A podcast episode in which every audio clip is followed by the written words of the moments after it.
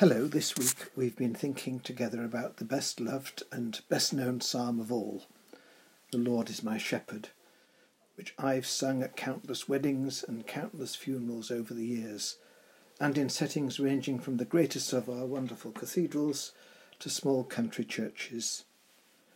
Listen again. The Lord is my shepherd, therefore can I lack nothing. He makes me lie down in green pastures and leads me beside still waters. He shall refresh my soul and guide me in the paths of righteousness for his name's sake. Though I walk through the valley of the shadow of death, I will fear no evil, for you are with me. Your rod and your staff, they comfort me. You spread a table before me in the presence of those who troubled me.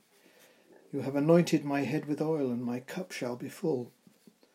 Surely goodness and loving mercy shall follow me all the days of my life, and I will dwell in the house of the Lord forever.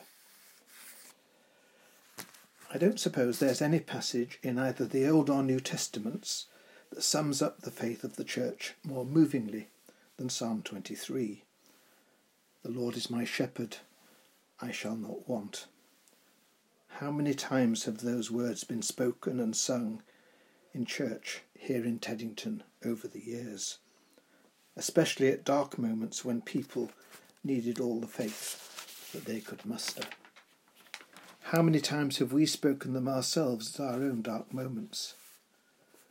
Whoever wrote this psalm had walked through the valley of the shadow, the way one way or another you and I have walked there too. He says so himself. He believed in God even though all was far from right with the world, and he believed that God was like a shepherd. Now, when I think of shepherds, I think of my wife's grandfather, who kept sheep on the Lake District fells. Some of them he gave names to, and some he didn't. But he knew them equally well either way. If one of them got lost, he didn't have a moment's peace till he found it again. If one of them got sick or hurt, he would move heaven and earth to get it well again. He'd feed them out of a bottle when they were newborn lambs. He'd wade through snow up to his knees with a bale of hay to feed them on bitter cold winter evenings. And then you'd notice their timid, greedy, foolish faces as they pushed and butted each other to get at the feed. Because if God is like a shepherd, there are more than a few ways that people like us are like sheep. Being timid and greedy and foolish is only part of it. Just look at what's been happening in our supermarkets this week. Like sheep, we get hungry, and hungry for more than just food. We get thirsty for more than just drink. Our souls get hungry and thirsty, that kind of inner emptiness which nothing is able to fill. But once in a while it is so, and like a shepherd he feeds us. He feeds that part of us which is hungriest and most in need of feeding. He refreshes my soul, the psalm says. Now, we live in a lovely part of southwest London, and there are times when we can see the beauty and the holiness and the mystery of the world around us right here on our doorstep. And then nourishment comes. You can't make it happen, you can't make it last, but it is a glimpse a whisper, maybe it's all we can handle. I shall not want, the psalm says. But is that true? There are lots of things we go on wanting, whether we believe in God or not.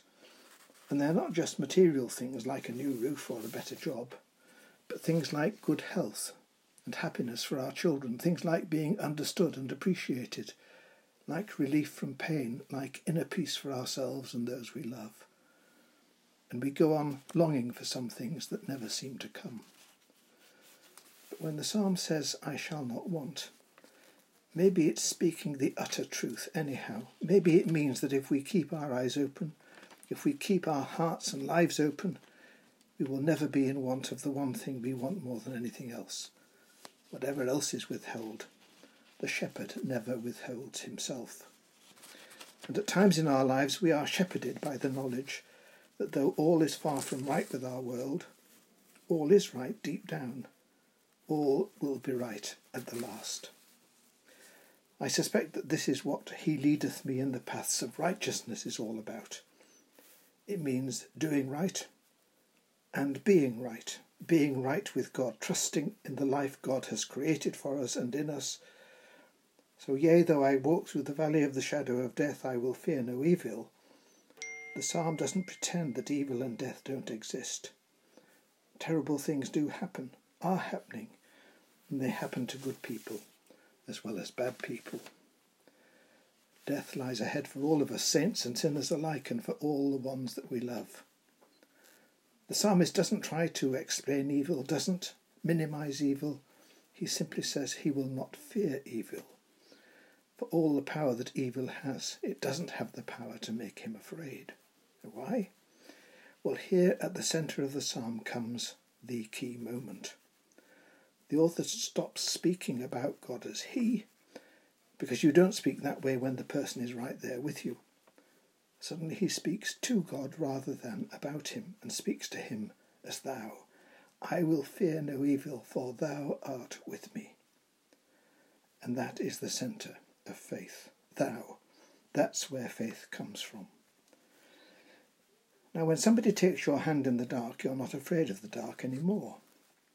And it's the shepherd of light who reaches out a hand, who is thou to us.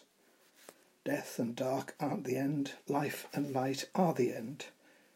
It's what the cross means, of course. The cross means that out of death comes of all things birth, hope coming out of hopelessness, joy coming out of sorrow, comfort and strength coming out of fear. And the psalm at this point stops speaking of God as shepherd. Instead, he becomes the host at a great feast. He prepares a table for us, and He prepares it in the presence of our enemies. All the old enemies are still there, coming at us from within doubt and anxiety and boredom, and loneliness and failure and temptation. Each of us has got to name them for ourselves, how long we've known them and done battle with them. But no matter, the table is prepared. And what a party we will have when we are able to return to our parish church again knowing that we all need each other and that the party will not be complete without every last one of us included. Surely goodness and mercy will follow us all the days of our lives, and we will dwell in the house of the Lord for ever. Something like that is the faith this psalm sings. Can we say yes to it? Of course, we must each answer for ourselves, and some days it's easier to say yes than others. And even when we say yes, there may be a no lurking in the shadows, just as when we say no, there's always a yes. That's the way faith breathes in and breathes out, I think, the way it stays alive and grows. If the Lord indeed is our shepherd, everything is topsy turvy. Losing becomes finding, crying becomes laughing, the last become first, and the weak become strong. Instead of life being done in by death, in the end, death is finally done in by life. If the Lord is our host at the great feast, then the sky is the limit. But there's plenty of work to be done down here, anyway, God knows. To struggle each day to walk in the paths of righteousness is no pushover.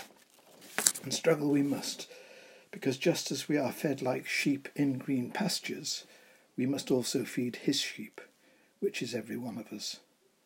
Jesus, our shepherd, tells us that. We must help bear each other's burdens. We must pray for each other. We must nourish each other, weep with each other, rejoice with each other. Sometimes we must just learn to leave each other alone. In short, we must love one another. For God, our shepherd, is love and the source of our deepest joy and our highest hope. So let us pray. Almighty God, our loving shepherd, you created us for love and from love. In this time of fear, hold us close in your arms. Comfort those who are afraid. Give courage to those who are distressed. And warm those who are lonely. Breathe in and with and through us as we walk in times of uncertainty into a new future, knowing that you are always with us and will always be with us until the end. In the name of Christ our beloved, we pray. Amen.